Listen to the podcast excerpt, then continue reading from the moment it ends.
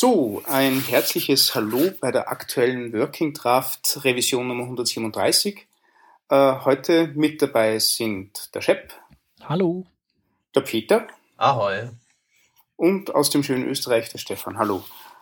Jo, ähm, ich, Shep, bitte um die News. Ja, wir haben heute eine News, ähm, die, die ich ganz gut fand. Und zwar ähm, ist eine äh, neue Version von Photoshop ähm, Creative Cloud rausgekommen, die 14.1 und die hat was Neues eingebaut, was die ähm, bei Adobe Generator nennen. Ähm, da kann man kann jetzt der Photoshop Designer einzelne Layer auf eine bestimmte Art und Weise auszeichnen ähm, und damit ähm, diesem Generator sagen, erzeug mir immer in Echtzeit ähm, Bild-Assets daraus, die du dem Webdesigner in einen bestimmten Folder oder dem Webentwickler in einen bestimmten Folder ausspielst. Und immer wenn der eben was an der Photoshop-Datei ändert, äh, läuft dieser Generator im Hintergrund und erzeugt äh, wahlweise eben PNGs, JPEGs in verschiedenen Kompressionsstufen. Auch äh, dieses PNG-Zwischenformat ähm, gibt es. Und ähm, du kannst sagen, mach eine Retina-Ausgabe und mach eine normale Ausgabe. Und äh, das, dieser Generator, der läuft auf Node-Basis und ähm, der ist auch offen und man kann sich eigene Plugins schreiben, die sich da reinhängen und dann irgendwelche lustigen Dinge anstellen mit den Bitmap-Daten und den Layer-Daten und den Layer-Größen, die, die halt das Plugin in dem Photoshop-Dokument findet. Ähm, vielleicht halt interessant für unsere Hörer, ähm, für den, für den Workflow mit einem Designer zusammen. Mhm. Klingt auf jeden Fall sehr, sehr interessant. Werde ich auf jeden Fall ausprobieren, weil Photoshop ist immer nur ein Tool bei uns, das nicht wegzudenken ist und ich glaube nicht so auf die kurze oder lange Zeit nicht so schnell weggedacht wird. Ja. Werden wir auf jeden Fall ausprobieren.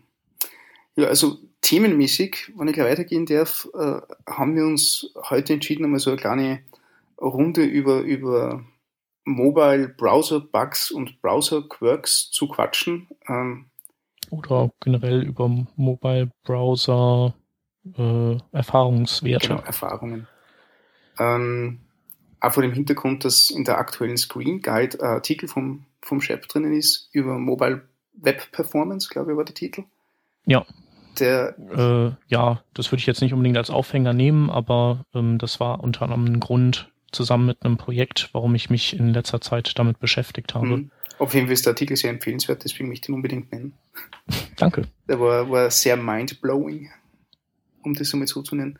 Ja, was, was, ähm, was war das für ein Projekt? Kannst du darüber reden? Es war eine responsive Seite für einen Autohersteller. Ich denke mal, so viel kann ich sagen. Ähm, so eine Microsite für ein neues Automodell. Und wir haben eigentlich, wir haben da recht viel ähm, Dinge zum Einsatz gebracht. Also HTML5-Video, oder Video im Allgemeinen, weil das Ding sollte halt auch auf IE8 laufen. Ähm, das, äh, die Seite war auch komplett responsive, also das Design kam von einer externen Agentur, die, die da auch echt, ähm, die schon Ahnung hatte. Also das war echt ganz cool, dass, äh, dass das ein Projekt war, wo alle Beteiligten auch äh, ja in dem Thema responsive drin waren. Und äh, das Bildmaterial haben, also sowohl die Videos als auch die Bilder waren responsive in dem Sinne, als dass sie eben äh, optimiert waren für die Auflösung des Geräts. Äh, wir hatten teilweise noch so, ähm, so Art Direction bei den Responsive Images drin. Das heißt, also, wir haben nicht nur verschiedene Auflösungen genutzt, sondern ähm, auch äh, so, ein, so ein Cropping definiert, das dann bis zu einem gewissen Punkt dann so ein Cropping macht äh, und dann das Bild austauscht. Und dann hatten wir noch eine Unterseite, ähm, wo wir so ein so ein Scroller realisiert haben, der beim Scrollen halt bestimmte Dinge äh, verändert hat. Also es war so eine Art, äh, du fährst halt so eine so eine Strecke ab und der hat dir immer gezeigt, wo du gerade bist auf der Strecke beim Scrollen und und hat dir dann eben so Point of Interest äh, an bestimmten Stellen gezeigt, so äh, zum Beispiel, ich weiß nicht, ich war nicht dabei, aber so, du bist jetzt bei den Niagara-Fällen und dann kannst du dich darüber nochmal informieren und so. Genau, ja, und da hatten wir ein paar äh, interessante Sachen, die wir so rausgefunden haben.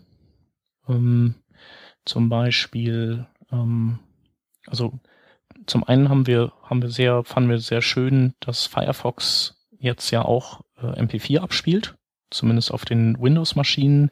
Allerdings äh, haben wir dann eben äh, bei den Macs gemerkt, okay, da ist es halt eben noch nicht umgestellt. Das heißt also für die Macs muss man nach wie vor äh, dann äh, Org Vorbis oder WebM liefern. Wir haben uns dann für WebM entschieden. Ähm, und auch die älteren Firefoxe, die, die können momentan nur WebM. Aber man kann schon recht viele Firefoxe, glaube ich, ähm, mit MP4 versorgen, auch die mobilen. Mhm. Gerade die mobilen, also ich glaube, für die haben sie es ursprünglich eingefügt.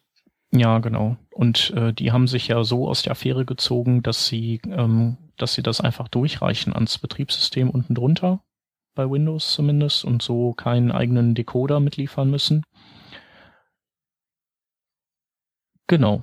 Also Windows XP hat ja nur einen integrierten MP, äh, also MPEG 2 Decoder, der wiederum bei Windows 8 übrigens rausgeflogen ist. Und ähm, darum geht's halt auf XP nicht und da muss man dann eben WebM nachliefern oder, oder ein Flash-Fallback einsetzen. Aber äh, Flash-Fallback hatten wir halt tatsächlich nur für IE8 und äh, keine Ahnung, was dann noch so verunfalltes um die Ecke biegen könnte. Genau, und äh, da haben wir halt auch festgestellt, ähm, da hatten wir lange Zeit auch das Problem, dass wir ähm, die Videos unter Safari nicht gucken konnten und auf den Android-Devices. Also auf den iOS-Devices ging's, auf dem Safari, auf dem Desktop-Safari ging's nicht und auf den äh, Android-Devices ging's nicht. Und zwar unabhängig vom, also davon, ob wir den Android-Browser benutzt haben oder den Chrome for Android-Browser. Und das lag bestimmt am MP4-Decoder, der ein spezielles Profil nicht schlucken wollte. Mm, dachte ich auch erst. Also ähm, ich hatte ähm, also ich hatte das kleinste Video mit Baseline codiert, also ich habe die auch selber codiert, die Teile, äh, mit FFmpeg habe ich mir so ein paar, ein paar schöne Presets gebaut. Und dann habe ich äh, da die MP4s und die WebAmps draus ge gerechnet, weil ähm, die ursprünglichen Videos, die wir von der Agentur bekommen hatten, da war das 1080p Video 70 Megabyte groß, also für so ein 2 Minuten und das also das war jetzt 1080p und dann gab es das 360p, das war das kleinste für so iPod. Und das hatte ähm, 66 MB. Geil, oder? Sportlich. Genau, also da habe ich dann gesagt, so ist, ist irgendwie, geht irgendwie nicht, ist ja nicht so richtig wirklich responsive und ähm, das rechne ich nochmal neu durch äh, mit anderen Bitraten. Genau, und äh, also ich habe dann eben für das, das kleinste Video Baseline encodiert und auch das lief dann nicht. Mm, und Na hier, warte mal, die wollten, da war doch noch irgendwas mit Seitenverhältnissen, das muss teilbar durch irgendwas Bestimmtes sein, oder? War's das? Ähm, ja, ich glaube, es muss durch äh, es stimmt, es muss teilbar sein. Also es darf, muss eine gerade Zahl auf jeden Fall sein und es könnte sogar sein, dass es durch acht teilbar sein muss. Ähm, das war aber auch nicht das Problem, weil das hättest, hättest du nur beim Encodieren das Problem. Also das würde dann schon FFmpeg sagen, pass auf, MP4 kann ich nicht mhm. ähm, mit 853 Pixeln Breite ähm, encodieren. Und dann haben wir lange gedacht, dass das am MIME-Type liegt. Mhm. Mhm. Also es war meine Idee gewesen, dass irgendeine Servereinstellung wäre nicht. Entweder, dass, dass der nicht diese gestreamten Packages liefern kann, Genau, stimmt. Äh, ich hatte das ja auch getwittert und du hattest genau. ja dann auch äh, da den einen oder anderen Tipp parat gehabt. Ähm, und auch mit denen half das alles nix. Hm. Und am Ende stellte sich raus, die dummen Viecher, die können nicht ähm, Videos abspielen von einem Server, der ähm, mit Passworten, Passwort geschützt ist, also dieses Basic Authentication Ding. Also wenn du das da drauf schmeißt, mhm dann fragt dich zwar der Browser, der Android-Browser zum Beispiel nach dem Zugangsdaten, die gibst du dann ein, aber das Video scheint darüber sich nicht authentifizieren zu können oder der Player. Ah, shit. Und der fragt auch nicht mehr nach. Das heißt, der ja. verreckt einfach. Geht das mit anderen Content, Content-Sorten denn, also mit Bildern und so? Das war alles kein Problem. Mhm. Also das heißt, also das ist quasi die Info jetzt für die Hörer, die, die auch mal mit sowas bauen, wenn das Video irgendwann unter Android nicht läuft und in allen anderen Devices läuft, dann guckt mal, ob da nicht eben ein Passwortschutz drauf liegt. Und dann, und dann überprüft ihr den Code in MIME-Type und checkt die, den hier, ähm, das Profil und so weiter und so weiter. Ja, geht. Also, genau, also der, wenn es halt in vielen Browsern läuft, kann man auch davon ausgehen, dass der MIME-Type wahrscheinlich hm. stimmt. Nee, da gibt solche und solche. Manche schlucken das weg, manche nicht. Ich hatte mal echt monatelang, als meine Seite noch neu war, da auch Videos eingebunden und dachte so, ja, geht ja. Aber hatte halt in bestimmten Browser-Betriebssystem-Kombinationen nicht geguckt und dann haben sich irgendwann die Leute massiv beschwert. Ja, lag halt daran. Mhm. Ja. Was ich hier schräg finde, ist, dass das zwischen äh, Desktop Safari und Mobile Safari so ein Unterschied ist. Normalerweise kann man immer hoffen, dass gerade bei solchen Sachen, die auf gemeinsame Copies oder so zugreifen. Mhm. Äh, aber, aber das ist schon schräg. Also ja, ja also auf iOS lief's ja. Funktion, Funktion nicht. Ja. Aber, aber. Genau.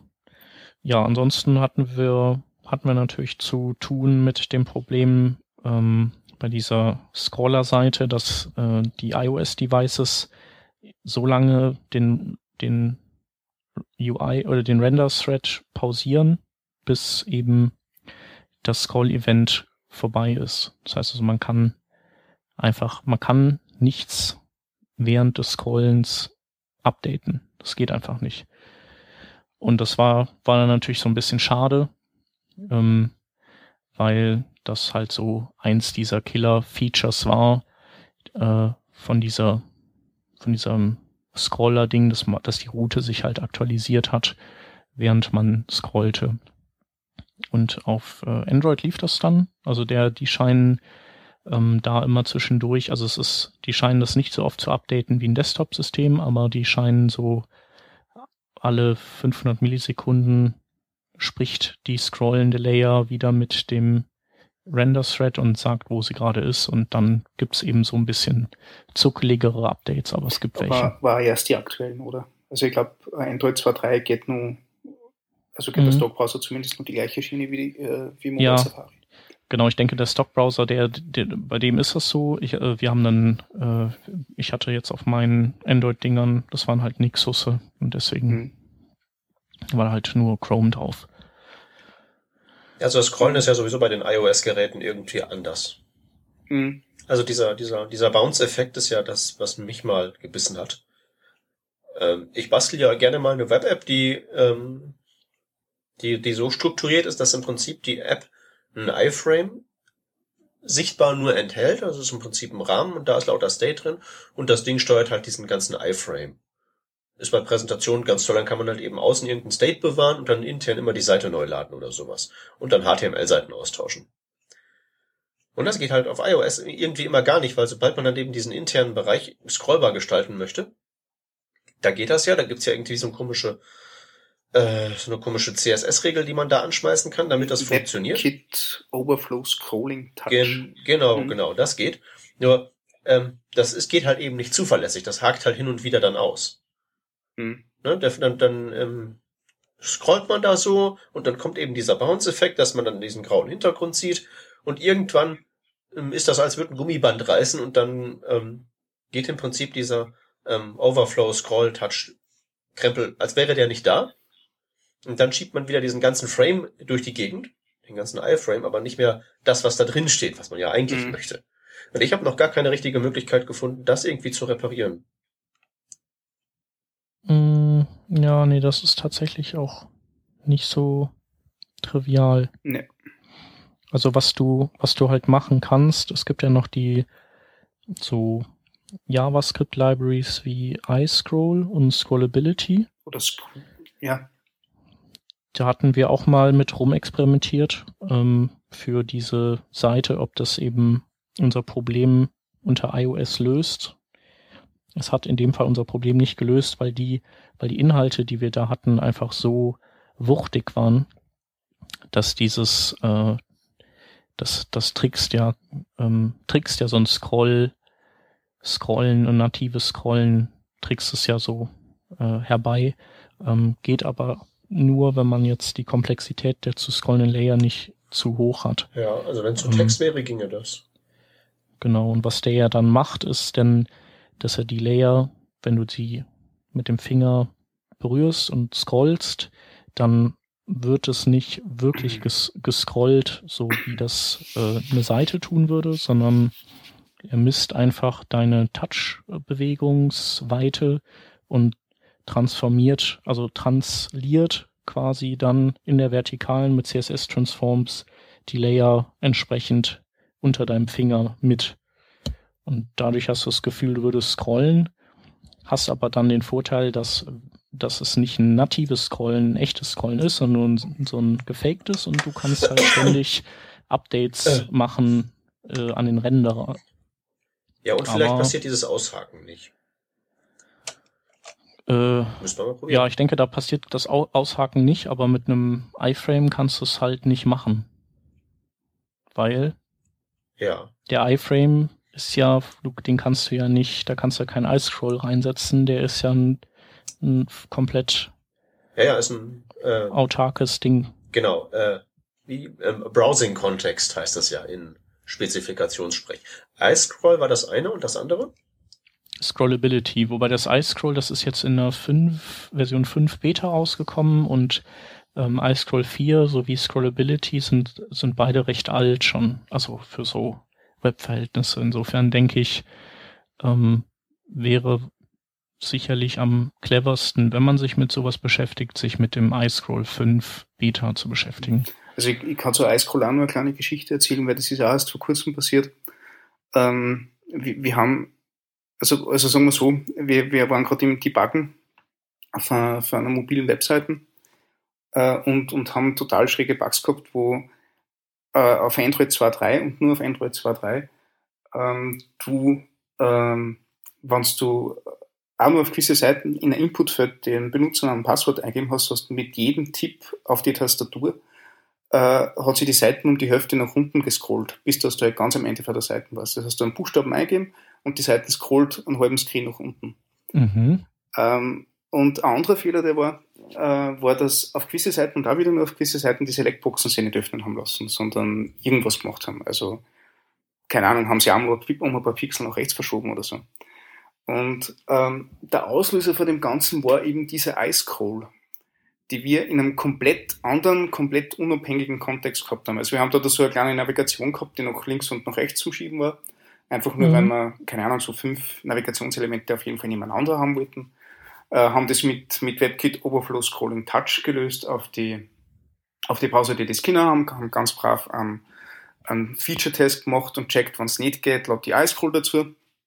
Äh, nur hat diese iScroll äh, irgendwie äh, nicht Translate genommen, sondern Translate 3D, mhm. weil es anscheinend schneller ist auf gewisse Devices. Was ja. zur Folge gehabt hat, dass wenn du Formularfelder verwendest und du hast irgendwo diesen, diesen äh, 3D-Kontext ne? aktiv, genau, dann zeichnet sich das Ganze neu und der bestimmt eben seine, seine Ausgangsposition neu. Und das war irrsinnig. Also, also mein Team, da haben drei Leute eben an, an drei verschiedenen Bugs gearbeitet, die komplett andere andere äh, Auswirkungen gehabt haben. Äh, und es hat sich alles nachher zurückführen lassen auf diese eine Eiskohl-Komponente und die waren fast am Durchdrang gewesen. Also das war, mhm. das war irrsinnig. Und das war nur das auf einzige, Android 3.2 so?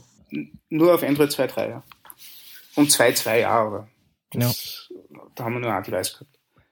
Und da weiß, da, da weiß man auch, warum äh, man zumindest in den WebKit-Browsern immer explizit dieses Translate 3D oder Translate Z äh, auf irgendwas draufschmeißen muss und damit das, also die, man promotet das in eine Compositing Layer mhm. auf die äh, Grafikkarte und warum man das eben immer explizit anwerfen muss, weil es gibt natürlich auch die berechtigte Frage, warum ist das so und warum macht der Browser es eigentlich nicht selber? Mhm. Aber ja, das ist halt so, dass er das wahrscheinlich gar nicht unbedingt so gut entscheiden kann, äh, wann er das automatisch anwenden soll und wann nicht. Und äh, genau, das ist halt dann auch, das hatte ich ja in, in dem Artikel auch geschrieben, der Grund, warum ähm, so Sachen wie o Overflow Scroll und Position Fixed und so, warum all sowas ursprünglich mal ähm, einfach nicht supported wurde in mobilen Browsern weil man dafür einfach die, äh, die, die Hauptlayer, die man hat, in, mit, also zerschneiden muss in, und, und diese kleinen Teile, die sich eben konträr zu der Hauptlayer bewegen können sollen, dann in eine eigene Compositing Layer verschieben muss und aber eben mit dem ganzen Salat, den man sich da unter anderem einfangen könnte. Ähm, darum haben die halt gesagt, ähm, wir halten uns da erstmal am Anfang zurück, auch weil, weil sie wahrscheinlich einfach nicht die Performance hatten. Und ähm, weil es halt auch immer mal so ein paar andere Nebenwirkungen mit sich bringt. So. Ja, hm. Performance ist halt so das, was mich auch in letzter Zeit am meisten beißt. Oder wo ich zumindest auch sehe, dass Leute gebissen werden. Mhm. Also ähm, immer wenn ich den Leuten halt zum Beispiel erzähle, so immer mit Edge Inspect und sowas allem, die Performance-Daten, was so das, das ganze Rendering angeht und so überhaupt mal in Erfahrung bringen kann, dann leuchten halt immer die, die Äuglein auf. Oder wie man generell mit den Developer-Tools halt eben gucken kann, okay, Paint dauert so und so lange. Hier beim Scrollen, weil gerade dieser ganze Parallax-Krempel ist ja für so eine, ja, für so einen eher schlechten Computer, den so ein Telefon jemand mal darstellt, äh, ziemlich herausfordernd, wie man das so, wie ich da den Eindruck habe. Mhm. Also gerade erst letzte Woche bei meinem Padawan, da wurde ich mal so zur Seite genommen, hier guck mal ein neues Projekt, warum scrollt denn das so langsam? Ja. Wenn das Paint eine halbe Sekunde dauert. Ja. Und woran lag es dann? Also hast du dann dieses Continuous Paint angeworfen und dann mal ein paar also CSS-Eigenschaften abgeschaltet und oder ähm, oder war das einfach so, dass Nö, ich habe erstmal gesagt, hier Paint, siehst du selber, ne? Wie das andere, wie das genau zu debuggen war, habe ich denen ja vorher erklärt, das sollten sie da mal anwenden. Aber es ist halt nur so, das kann halt eben, wenn man da so modernes, in Anführungszeichen, Webdesign reinschmeißt, dann ähm, ist das halt eben echtes Problem. Und das war halt eben noch auf dem Desktop-Browser. Auf einem einigermaßen okayen Laptop. Ach, das war auf dem Desktop-Browser und da lief das auch schon nicht mehr. Ja, aber wenn, sie, wenn du da runterscrollst und es bewegen sich 13 Sachen in 14 Richtungen, mhm. dann darfst du dich nicht wundern. Mhm. Ja. Also ich meine, generell ist natürlich der ein so ein Tipp, ähm, nicht mit Position absolut und Left und so einem Kram arbeiten, wenn es um Performance geht. Also wenn es um, also bugfreier ist es wahrscheinlich, so was äh, Nebenwirkungen angeht, aber so was Performance angeht, ähm, geht ja nichts über eine per CSS Transition oder CSS Animation animiertes Transform. Mhm. Also weil dann ist das ja quasi wie so ein wie so ein Paket, so ein Einkaufszettel, den, den der Browser der Grafikkarte geben kann. Hier, da ist die Layer, da musst du die jetzt hinanimieren in den nächsten zehn Sekunden und mach. Hm. Kann ja passieren, wenn du das dann mit einem äh, Touch koppelst zum Beispiel, weil du gern sowas hättest, dass du mit deinem Finger, mit deiner Fingerbewegung soll sich irgendein Element nach links und rechts bewegen. Äh, also was der, wo, wo diese, diese Slider, die kleben bleiben auf dem Finger und so kennst sicher. Ja. Kann das natürlich passieren, wenn du die äh, auf diesen, auf diesen Hardware-Kontext äh, legst, ähm, dass der immer wieder neu gezeichnet wird und dadurch das Bild flackert. Das haben wir nämlich auch gehabt. Mhm. Ähm, schaut natürlich auch nicht so super aus jetzt. Ja. Also irgendwie, nee, nee. irgendwie fällt es mir doch schwer, so, so eine generelle Rule of Thumb zu finden. Nicht?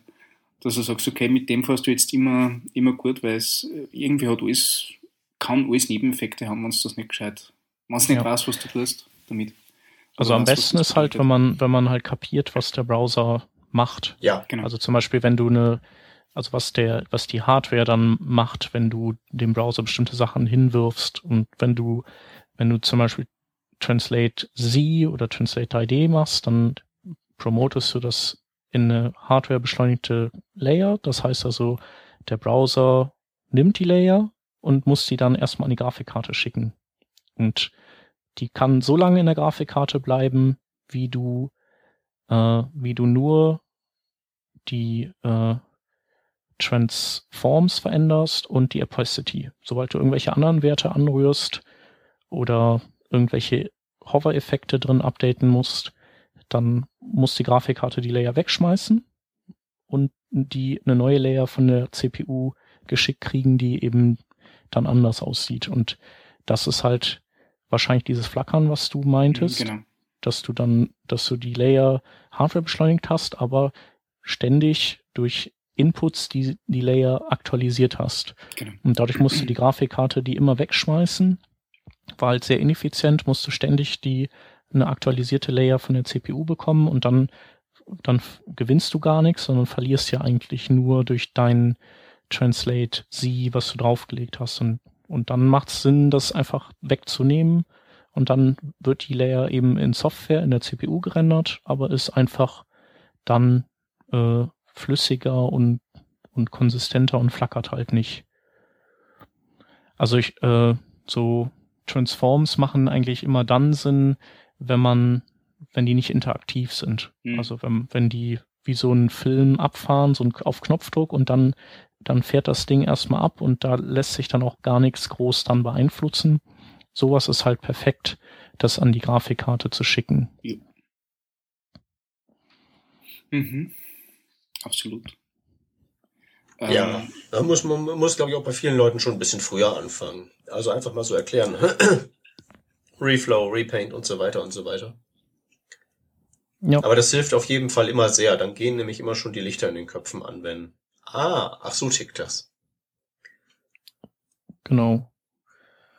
Ja, ansonsten, äh, was gibt's noch? Also eine, auch eine, eine gutes, also es geht auch in die gleiche Richtung, aber ein, so ein Tipp, ein guter ist ähm, so ähm, Ladespinner, die sich drehen oder was weiß ich was für Sachen machen, dass man, äh, dass man da hingeht und nicht Animated GIFs nimmt, Mhm. Sondern äh, wenn es ein, wenn man es gut hinkriegt, wenn man den richtigen Spinner hat, dann kann man ein statisches Bild einfach nur für den nehmen, dass man dann in einer Endlos-Animation, in einer linearen ständig rotieren lässt. Und dann, ähm, da hat man eigentlich visuell den gleichen Effekt wie das Animated GIF. Und äh, für so Spinner, die vielleicht so ähm, ja, die so wie so Lämpchen haben, die nacheinander angehen. Da kann man anstatt einer linearen Animation kann man so eine Schrittanimation nehmen, also ähm, Step, Step Animation. Mhm.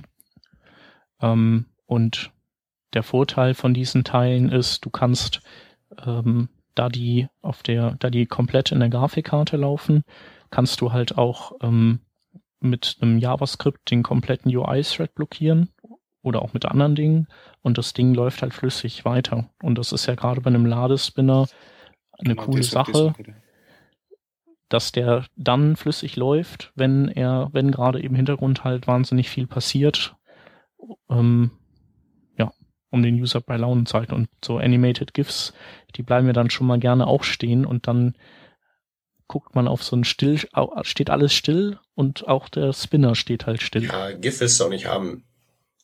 Das ist doch irgendwie unhandlich und nicht so weich und alles. ja. Hm. ja. Und vor allen Dingen kannst du es halt eben im Browser justieren. So, hier noch ein bisschen, dann noch ein bisschen. Ja, das ist halt immer auf so jeden Fall. Vorteil. Genau, was ist so mit so Debugging-Tools? Was nehmt ihr da? Oder was empfehlt ihr da? Ich habe Linux, ich kann kein Edge Inspect benutzen. Ah, Alert. Alert. Ja, also, Aber ähm, ja.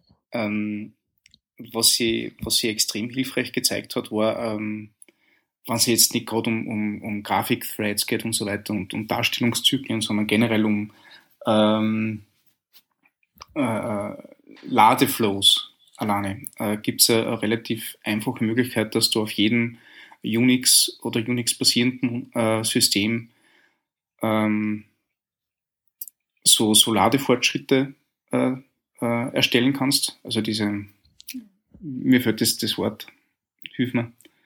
Äh, Wasserfälle oder was? Wasserfalldiagramm, genau. Okay.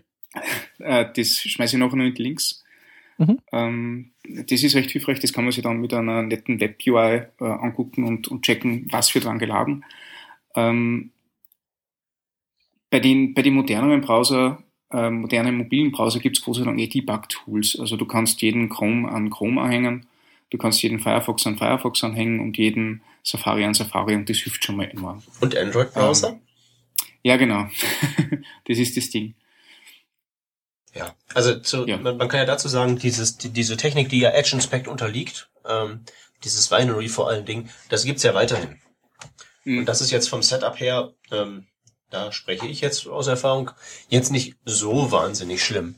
Das ist halt ähm, ein NPM-Modul installieren und dann eben ja. mit so Terminal-Befehlen Server starten.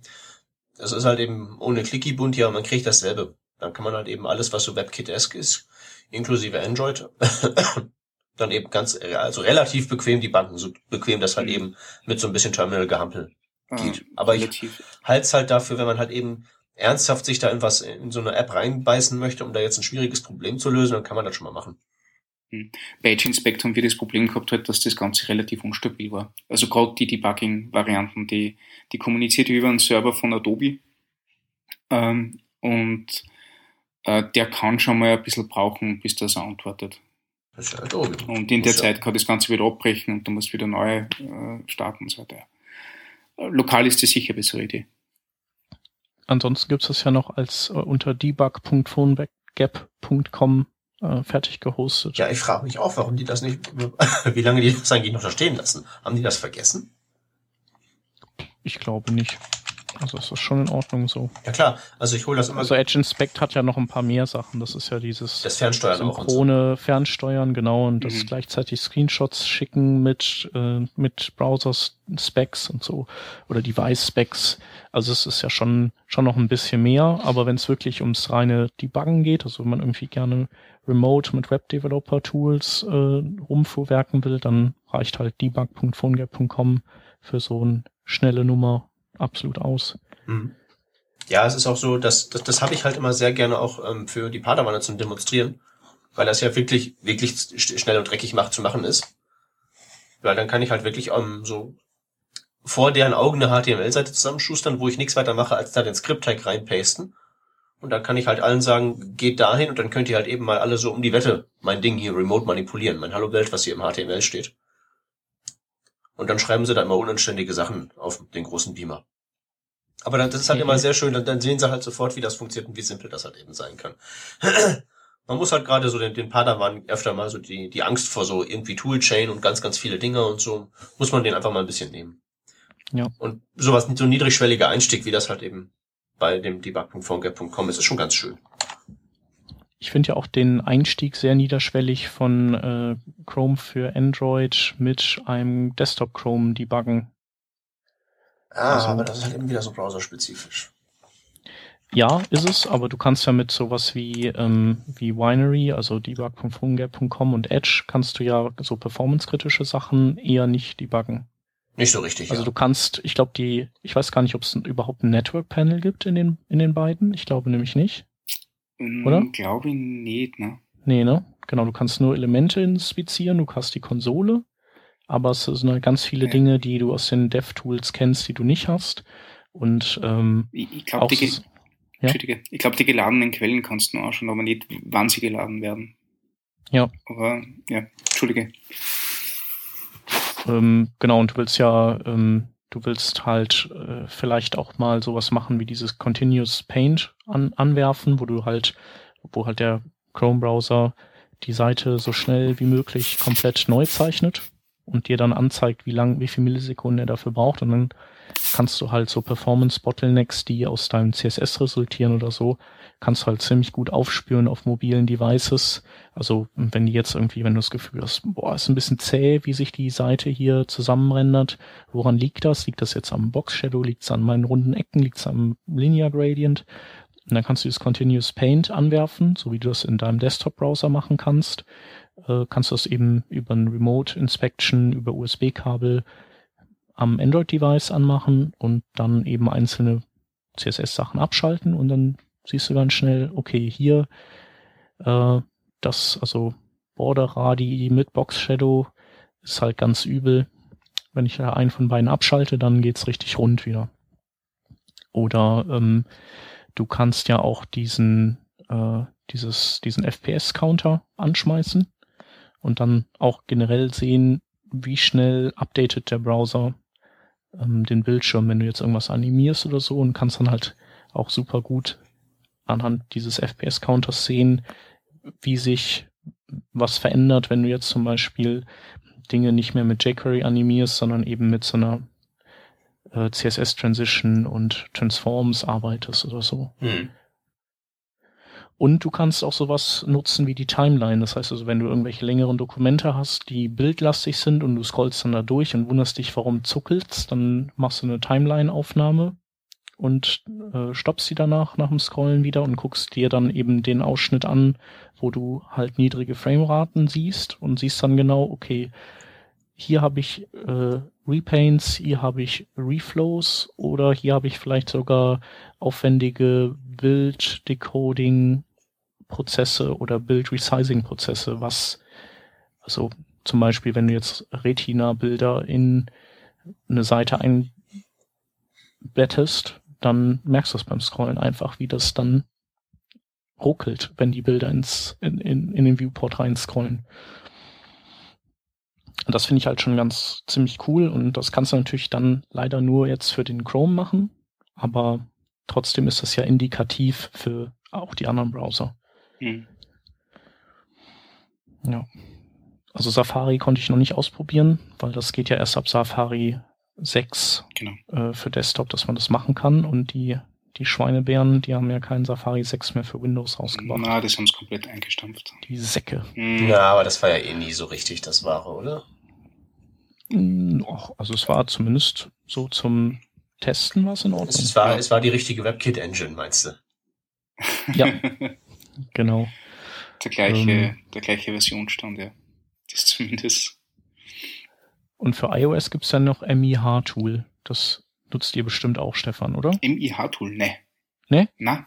Guckt euch das mal an, das ist ganz cool. Also es ist so ein, da hast du auch, äh, sagen wir mal, was hast du denn da? Also du, im Prinzip hast du da Winery schon eingebaut und ähm, viele so Sachen, so Bookmarklets direkt im Zugriff. Ähm, also ist schon ganz, ganz ja, cool. spaßig. Sehr cool, ne? Also wir, äh, wenn wir iOS debuggen, dann äh, ausschließlich über, über Safari nicht. Okay. Weil das eigentlich eh recht sauber funktioniert, wenn du einmal mit anderen ähm, ähm, Developer-Tools zurechtfindest, weil die, die haben, also früher war das ja quasi nur das gleiche wie, wie im Chrome, weil es einfach die WebKit-Developer-Tools waren. Und mit Version 6 haben die alles irgendwie an die, an die ähm, Xcode-Umgebung angepasst. Und seitdem finde ich gar nichts mehr da drinnen und okay. käme überhaupt nicht mehr aus. Also das ist ziemlich, ziemlich mühselig.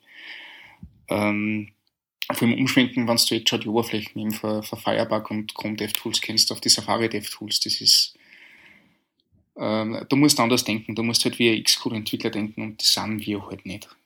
Ja, ja, wie gesagt, ich habe ich hab die ab der 6er schon gar nicht mehr gesehen, also hm. Ähm, war ich irgendwie noch kein, seitdem oder wenn ich mal, wenn Mac rumstand, bin ich nicht auf die Idee gekommen, da mal reinzuschauen. Hm. Ähm, ja. Aber da denke ich mir dann halt, äh, ja, dann, dann halt nicht. Hm. Dann debugge ich eben mit Chrome solche Sachen und oder mit Firefox Mobile und äh, wobei ich das auch noch nicht ausprobiert habe, aber es wird wahrscheinlich auch gehen. Und ähm, ja, dann hoffe ich einfach darauf, dass der iOS Safari ähnlich reagiert und wenn nicht, dann sind sie auch selber schuld, wenn sie mir irgendwie keine Debugging-Tools oh. zur Verfügung stellen. Oh ja. Und mir kommt es ja irgendwie vor, dass in der letzten Zeit der Safari eher der Browser ist, den man debuggen muss. Und, und nicht ähm, aktuelle Chrome- oder Firefox-Version. Ja, der, der, der, kann, ja, der kann halt auch nichts. Ja. Also wenn ich halt meine ähm, mir irgendwelche Demos zusammenschustere, um halt eben so den Punkt von HTML5 zu demonstrieren, einmal bauen läuft überall, da kann ich halt eben iOS nicht für gebrauchen. Da geht halt nichts. Ja, es gibt ja Unkenrufe, die behaupten, der iOS Safari wäre der neue IE 6. ja. ja. Also das ist halt. Nee, es ist eigentlich eher der Android-Browser, oder? Ja, also ich würde auch echt sagen, Internet Explorer 6 ist schon echt, das ist schon echt ein Hitler-Vergleich. Also da müssen wir denn, da müssen wir, glaube ich, uns noch ein bisschen Zeit geben, aber auf jeden Fall ist es schon ein echt lästiger Typ. Hm. So, so Berlusconi-Style eher. Hm. Aber was ist daran so, so doof? Also er ist halt, äh, er ist halt irgendwie buggy oder was? Ja, er, ja nicht, dass er buggy ist, hatten wir ja schon mit, mein, mit meinen ganzen Scroll-Gejammere. Ähm, äh, Aber der kann, der, der kann halt nichts. Der geht's halt nicht voran. Also, also die spannenden Sachen wie ähm, beispielsweise mit Get User Media, da bin ich jetzt ein bisschen, äh, da habe ich die letzte Zeit echt viel mitgemacht und äh, da geht halt nichts. Und die Web Audio API ist da auch in einer ziemlich ollen Version drin, wenn ich mich recht entsinne. Also Get, Get User Media, glaube ich, geht eher auf einem kein mobilen Device. Das ist mein, mein äh, Wunschfeature. Also, Echt? Opera kann das schon ewig, Opera auf Mobile. Also gut, mittlerweile haben sie WebKit. Also da weiß man jetzt ja wieder okay. nicht so, wo da jetzt Fortschritt oder mhm. Rückschritt war. Aber okay. auf jeden Fall konnte Opera das schon richtig, richtig früh. Mhm. Also die hatten sogar noch, also diese, die aktuelle API ist ja so dieses bla bla, get user media, dann das Object mit diesen beiden Konfigurationsobjekten. Genau. Und dann Callbacks. Und bevor, mhm. als die API noch anders war, nee, die API war schon genauso, aber da waren Streams selbst ohne Object URL noch eine gültige Ressource. Also mhm. ganz lang her, da konnte Opera das schon. Und ähm, beim Firefox ist es mittlerweile so, der kann das richtig gut und der Mobile Chrome kann das alles, ja, das ist alles kein Problem. Das ist, das ist nämlich mein Wunsch-Feature Nummer eins für Mobile. Nee, also das ist äh, auch, nee, das, da, da kann man richtig tolle Sachen machen. Also auch, auch yeah. zum Beispiel, der Firefox ist auch schnell genug, zum Beispiel, um, wenn so die Verhältnisse ganz, ganz klar sind, einfach auch schon diesen guten alten Trick zu machen, äh, Kamerafeed nehmen, auf eine Canvas rendern, Gesichter erkennen und dann ein Foto schießen oder so. Ja, ist ja cool. Also das, das, das geht halt nur unter, also das geht halt nicht besonders schnell. Der, der kann halt eben so ein Frame pro Sekunde verarbeiten oder so. Hm. Aber manchmal reicht das halt. Also wenn ich dem so hm. meine, so eine, so eine ich habe hier so eine, so eine, so ein Ding, so eine, so eine Werbebroschüre von der Bahn ähm, im Regal stehen, weil da halt eben zwei Leute so gucken, dass der Gesichtserkennungsalgorithmus, den ich üblicherweise benutze, darauf halt immer sofort mit hundertprozentiger Sicherheit anspringt. Das ist so mein Test, mein Test-Device und das geht halt eben richtig gut. Und ich schätze mal, wenn man diesen, äh, wenn man es da mal mit ASM.js versuchen würde, ich weiß nicht, wie das da, wie da der Status auf Mobile ist, aber nö, nö, nö, nö. Also da gibt's halt echt gar keine, gar keine Klagen. Über den Android-Browser brauchen wir nicht reden, der soll ja auch gar nicht mehr besser werden. Mit dem, das mit, sterben, ja. mit dem plant ja keiner, ja, dann will ja auch selbst Google loswerden. Insofern ist das ja völlig ja. okay. Aber im Mobile Safari sehe ich da auch überhaupt gar keine Bewegung, dass da mal irgendwas kommt. Na, das Problem ist, das, also äh, wenn neue Features kommen, dann sind die meisten schon ein Jahr alt, weil sie da ewig hinterherhinken und ähm, ja, also, also eh, wie du sagst, da ist keine Entwicklung drinnen. Die Release-Zyklen sind zu kurz, die, die Feature, die dann kommen, sind ja äh, eh nachgereicht und das ist ja wirklich ein Problem im Moment. Und das Problem ist halt auch, du kannst auf, auf iOS keinen anderen Browser installieren. Du kannst zwar andere Browser installieren, aber die greifen halt alle auf die iOS Render Engine zu, weil Apple äh, äh, Drecksäule sind und einfach verbieten, dass andere Render Engines äh, äh, auf iOS Platz haben dürfen. Was ja eigentlich also jetzt kannst du wieder einen Hitler-Vergleich bringen, wenn du magst. Nee, nee, nee, da, da, dazu musst du noch länger durchhalten. Also das dürfen wir jetzt okay. nicht vergessen, so im Sinne von, ja, war ja damals alles gar nicht so schlimm und so. Doch, IE6 war schlimm und der war ja. wirklich Dekade, eine Dekade lang schlimm. So. Mhm. Und ähm, bis iOS auf dem Niveau angekommen ist, müssen wir noch warten. Ich würde, wie gesagt, nicht Hitler sagen, ich würde erstmal Berlusconi okay. sagen und es dabei belassen. Ist halt, ist halt, ist halt lästig und ein bisschen affig. Mhm. Ja? Aber es ist schon echt frustrierend, dass man halt die ganzen coolen Sachen auf den Geräten nicht machen kann. Die sind ja nicht gerade unwichtig. Aber es geht halt einfach nicht. Und ich, Und da kann man jetzt natürlich auch dann wieder schön die Verschwörungstheorie rausholen, dass ja Apple gar keine gar kein so richtiges Interesse dran haben kann, dass die das lernen. Mhm. Hm? Weil, ähm, wenn wir Web-Apps haben, dann umschiffen wir ja den App Store. Das kann ja keiner wollen.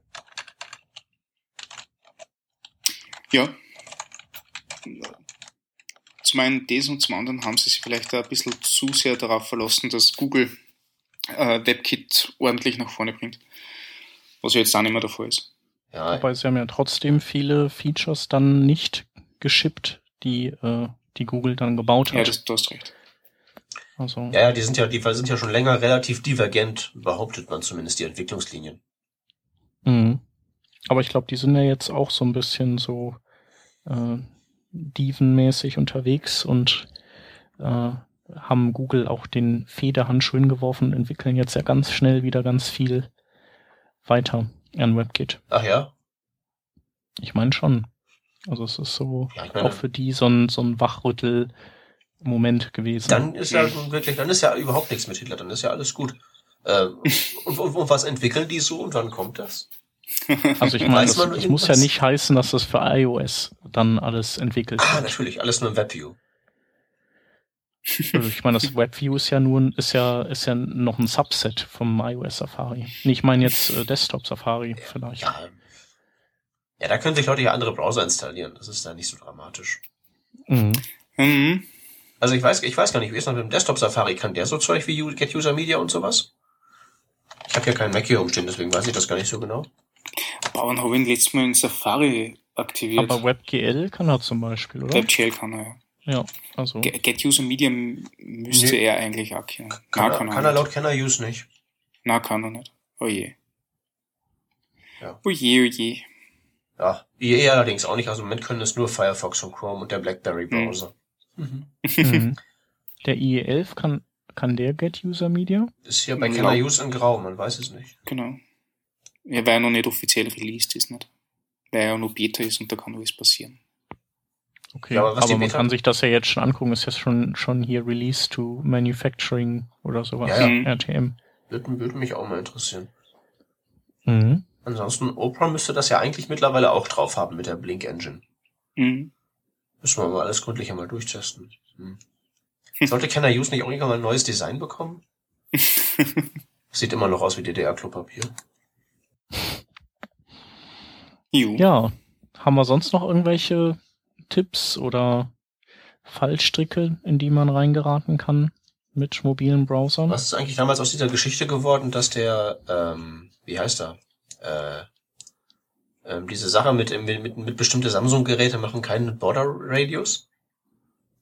Ja, das hatte der Sven Wolfermann, äh, Wolfermann genau. Okay. getwittert. Was ist eigentlich daraus geworden? Ah, okay, ja, stimmt.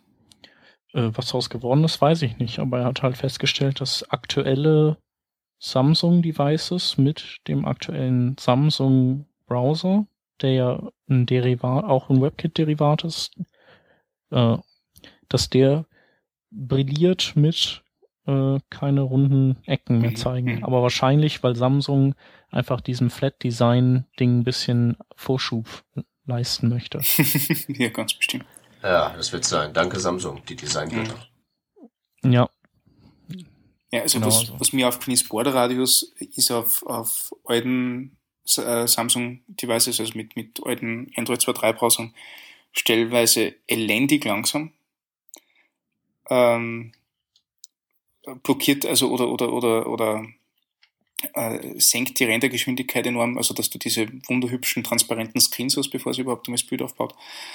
Äh, vielleicht haben sie deswegen doch, dass das rausschmeißen in ihrem aktuellsten Handy. Keine Ahnung. Ah, hier. Ich sehe es gerade. Also auf dem Galaxy S4 kannst du keinen Border Radius setzen, weil der nämlich keinen Border Radius Shorthand kann. Du musst also okay. Border Top Left Radius, Border Top Right Radius, Border Bottom Left Radius und Border Bottom Right Radius mhm, setzen. Mhm. Ga aber, aber, aber, garantiert aber die Syntax, die ich immer verwende. Geil, oder? Aber wie mhm. kann das denn passieren? Also ich stelle mir das vor, wenn ich mir so ein also sag mal, wenn ich Samsung bin, will ich doch dem Browser allerhöchstens irgendwie so ein neues UI geben oder so und dann das Android lassen, wie es ist, weil das ist ja nur unnötige Arbeit. Und selbst wenn ich mir meinen eigenen Browser bauen würde, würde ich doch einfach so irgendwie so mir von irgendeinem komischen WebKit Open Source Projekt so das so nehmen, wie es so ist, einmal kompilieren und dann so. Also wie, wie, wie macht man sowas? Das verstehe ich nicht. Vielleicht haben sie die falsche Zeile Code einkommentiert. Aber das, das tust du doch normalerweise. Nein, normalerweise so, so, so, so, so, ein Ding ist ja nicht irgendwie, da machst du den Code auf und fuhrwerkst drin rum. Du kompilierst das und hoffst, dass alles glatt geht. Kann man das irgendwie so, ist das so ein Compile-Flag so? Ja, GCC, bla bla bla, ohne Border Radius oder so. Das kann doch nicht sein. Mhm. Verstehe ich nicht. Ähm, ah. Also was mir aufgefallen ist, ist, dass die Samsung-Browser relativ hohe HTML5-Scores haben aus irgendeinem Grund. Also werden die irgendwas angreifen, was, was andere Hersteller nicht machen.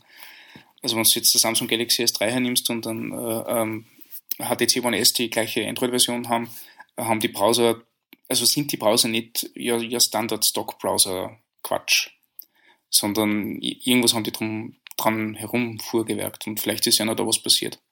Vielleicht geht es ja noch gerade darum, dass du irgendwie einen, einen hohen Score haben und haben irgendwelche Sachen dazu gestrickt, wo irgendwas schiefgegangen ist. Das ist schon, ja. schon, ist schon sehr erstaunlich. Naja gut, aus der mhm. Rubrik Vermischtes habe ich noch einen Tipp für den Android Browser 4. Ähm, den hatte ich schon mal beschrieben.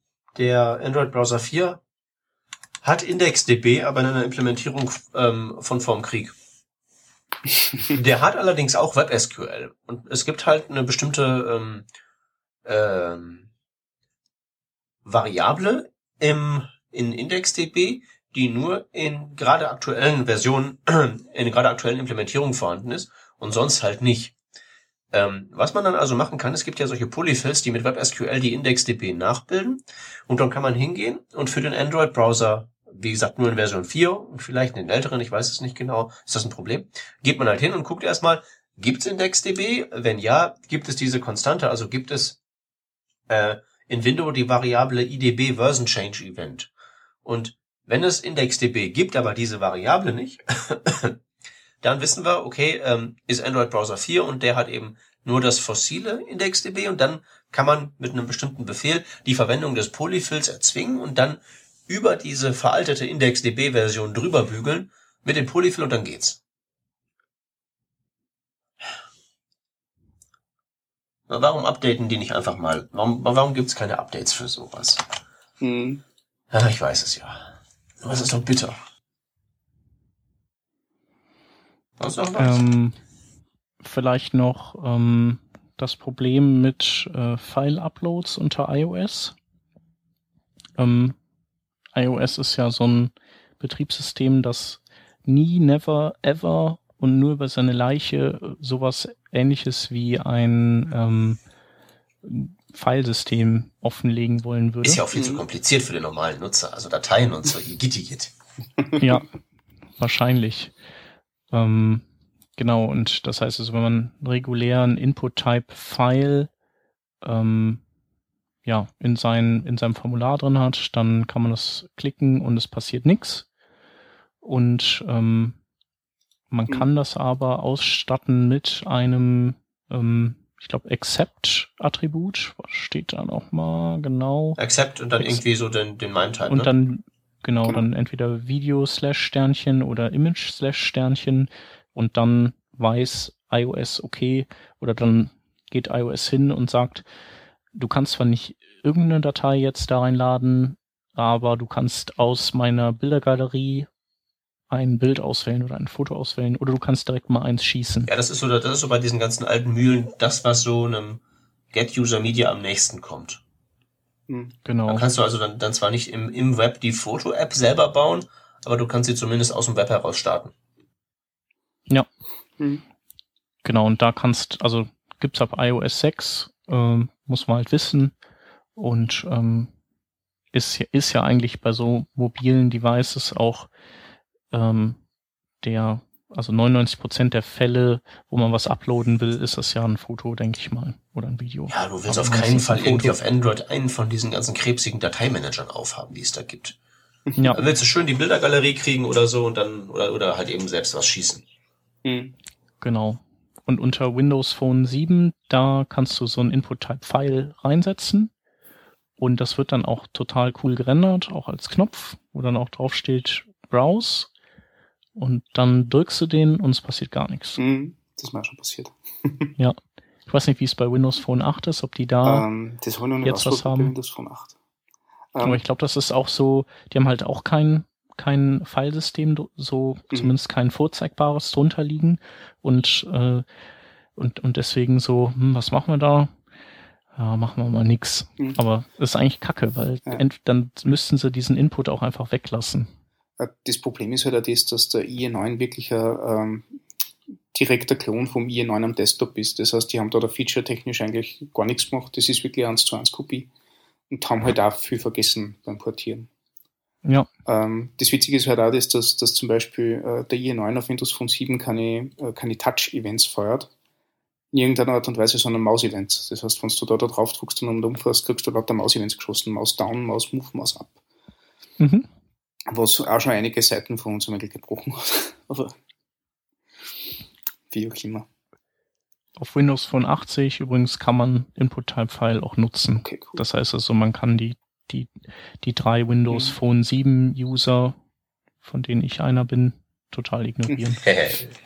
Äh, Windows Phone 8 hat dafür einen ganz einen witzigen Bug, dass er, das ist, also, das ist irgendwie total hirnrissig und keine Ahnung, warum sie das nicht getestet haben. Ähm, du kannst nicht ohne weiteres äh, ein Viewport äh, äh, mit With ist gleich Device With machen. Der braucht immer eine extra Einladung. Äh, entweder du sagst ihm, dass, ähm, dass du den, den Schirm nicht skalieren willst, also mit, mit Maximum Scale ist 1 oder Initial und Initial Scale ist 1, äh, was am IE10 zwar den Effekt hat, dass das nachher richtig gerendert wird, äh, allerdings du das eh zoomen kannst, weil er die, die Anweisung ignoriert fürs Maximum Scale, aber er braucht es halt, damit das richtig äh, einpasst. Äh, mhm. Oder du gibst ihm extra CSS-Anweisung, wo du den, den MS-Viewport setzt. Ähm, Du meinst, ja, diese, diese Ad-Viewport-Geschichte, die Opera eigentlich Genau, genau, genau. Hat. Und das ist deswegen so hirnrissig, weil man ja einen mobilen Browser hat, der nicht einmal Viewports für responsive Design darstellen will auf die, auf die normale und handelsübliche Art und Weise, warum bin ich dann ein mobiler Browser? Ja, Überhaupt nicht. das hat Microsoft aber, glaube ich, auch äh, im Nachhinein gesagt, dass das also irgendwie nicht ganz geplant war, wie ja. das das Verhalten. Nein, also, also das haben sie Gott sei Dank gesagt, dass sie das verbockt haben, weil sonst hätten sie ein bisschen ein Gesicht verloren. Nicht? Sie haben Workarounds genannt dafür, aber ja. es ist, das sind halt Workarounds und das ist für die, für die zig äh, responsive Sites da draußen halt Arschmann. Auf jeden Fall. Mhm. Ähm, du bringst mich aber noch auf eine Idee und zwar dieses äh, Minimum Scale äh, und äh, äh Maximum Scale und dass, dass man dem User das Zoomen erlaubt. Das, das kann man über diese Meta-Angabe steuern, die du gerade, also die HTML-Meta-Angabe. Genau. Und ähm, wenn du deine Seite cool responsive baust, also du Sorge trägst, dass sie dann auf allen Geräten auch wirklich gut lesbar und betrachtbar ist, äh, dann kannst du halt hingehen und äh, überlegen, ob du tatsächlich dieses Verbot setzt, also dass du sagst, nein, der User kann die Seite nicht mehr zoomen, also klingt mhm. im ersten Moment ein bisschen assi, mhm. aber Vorteil ist, dass die meisten mobilen Browser dann sagen, okay, wenn der User nicht zoomen kann auf der Seite, dann werde ich ab jetzt alle Click-Events äh, unmittelbar auslösen und nicht mehr nach 300 Millisekunden. Mhm. Ah. Weil die pausieren halt immer 300 Millisekunden, weil die erstmal abwarten wollen, ob aus diesem einfachen Tipper nicht vielleicht ein Double-Tap wird zum Zoomen. Aber wenn du quasi als Entwickler sagst, pass auf, hier kann, der kann auf gar keinen Fall hier zoomen, kannst du, kannst du einen drauf lassen. Dann sagt der Browser, okay, dann, dann warte ich halt auch nicht drauf, ob das ein Zoom wird, sondern meine UI reagiert halt einfach schneller. Kann man mit JavaScript auch sich, äh, sich äh, zusammen hacken, indem man eben Klick durch Touch Start austauscht oder so. Da gibt es auch eine Lösung aus der Dose. FT Fast Click. Äh, ich glaube, das macht auch nichts anderes. Ja, nee, ich wollte nur sagen, das ist, das muss man, dass man das halt eben nicht zusammenhacken muss, sondern so. das Skript reinschmeißt und Gehirn abstellt. Ja. Genau. Das fiel mir noch ein dazu. War ähm, witzig, da fällt mir nicht mir auch wieder was ein dazu. Ja. Äh, und zwar dieses 300 Millisekunden Delay kann eine ziemliche, eine ziemliche Nebenwirkung haben, wenn du zur gleichen, also wenn du mit diesem, diesem Klick äh, oder, oder bei Touch Start, soweit ich weiß, äh, Set Timeout startest, das genau nach 300 Millisekunden feuern soll, dann kann es nicht passieren, dass äh, iOS das einfach killt. Okay. Und die, die Set Timeout Chain äh, äh, löscht. Wenn, wenn welche, wenn was ist? Also wie, wie muss die Konstellation sein, damit das passiert? Äh, du musst eben dieses Maximum Scale und Minimum Scale fixieren. Mhm. Äh, ich glaube, wir haben auf Touch Start gegriffen, weiß ich nicht mehr genau. Äh, und äh, die, die, die, diese Timeout muss äh, in einem Rahmen zwischen 200 und 400 Millisekunden feuern. Mhm. Dann kann es passieren, aber auch nicht immer, dass das Ganze einfach äh, gelöscht wird. Bei iOS 6. Okay. Mhm. Haben wir noch so einen Workaround gemacht, wo wir, wo wir unser eigenes Set Timeout geschrieben haben, äh, das einfach die Funktionen cached und schaut, ob die ja wirklich ausgeführt worden sind und wann nicht, dann führt es nur aus. Und das, okay. das tut dann richtig weh wenn du Browser äh, native Implementierungen nur mehr implementieren mhm. musst. Ja. Das, also da, da stirbt immer ein kleines Kätzchen und sowas passiert. Auf jeden Fall. Ach, bei mobiler Entwicklung sterben echt total viele ja, Katzen. Ich wollte es gerade sagen, also generell. Da sind wir. Wie gesagt, Hitler würde ich noch nicht sagen, aber ja, ist halt alles noch äh, Neuland. Mhm. Ja, es ist also, äh, äh, wenn wir dann fragen, äh, was ist der neue IS6, ich glaube, wir sind surrounded bei zumindest die E7s. Ja, also ich, ich wie gesagt, ich habe das auch schon öfter mal gesagt. Das Problem sehe ich ja eigentlich darin, äh, primär, also was halt eben auch ein Grund ist für so viele Sachen wie äh, zum Beispiel, was wir mit diesen File-Inputs besprochen haben, dass die nicht funktionieren. Das Grundproblem ist ähm, eigentlich, dass diese ganzen Hersteller von diesen Geräten die nicht als Computer verstanden haben wollen, sondern halt so auf dem Niveau einer Kaffeemaschine. Und das sind halt blöderweise Computer und das lässt sich halt eben nur, diese ganzen Details lassen sich halt eben nur unter Schmerzen irgendwie wegabstrahieren. Das kannst du halt eben, wenn du irgendwie sowas wie iOS bist, mit, mit ziemlich viel ähm, Gewalt halt eben mit einem sehr geschlossenen Ökosystem irgendwie hinkriegen. Aber selbst da, wie gesagt, spätestens bei den File-Inputs hört es halt eben auf. Das, so ein Computer hat halt eben Dateien. Das, das ist halt so. Und wenn, wenn das halt eben als Computer verstanden würde und halt eben zumindest, sagen wir mal, auch diese ganze ähm, Android-Geschichte so viele Updates bekäme, wie das halt eben bei einem handelsüblichen Betriebssystem, sei es Windows, Mac oder Linux, auch wäre, dann hätten wir dieses ganze Problem mit diesen ganzen alten Androids zum Beispiel ja schon gar nicht mehr, mit diesen uralt Browsern. Ne? Aber das will ja keiner so haben. Das sollen keine Computer sein. Das sollen, das sollen so, sollen, wie gesagt, so, so Kaffeemaschinen, Spülmaschinen-Niveau sein. Und da gibt's halt einfach einen so einen Mismatch zwischen dem, was die gerne hätten und dem, was da Realität ist.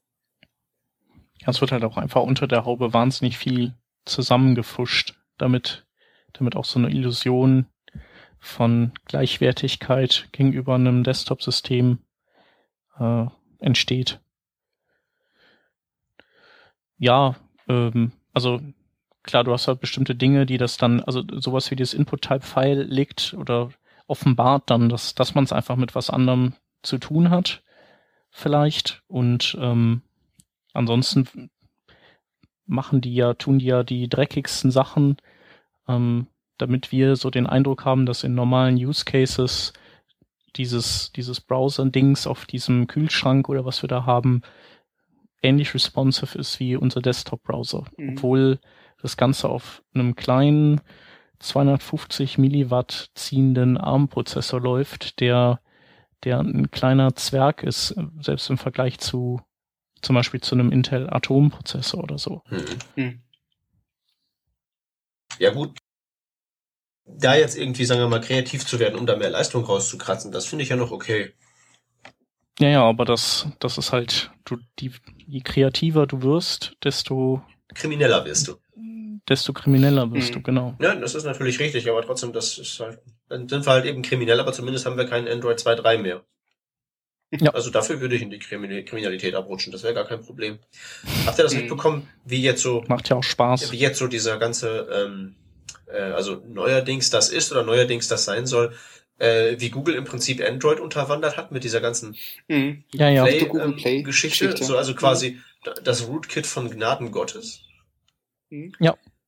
Ähm, ja, ist ja auch clever. Ähm, mhm. also ja, clever. Da müssen wir gleich mal gucken. Also clever ist das. Du müssen halt die Frage stellen, wie wir das so finden.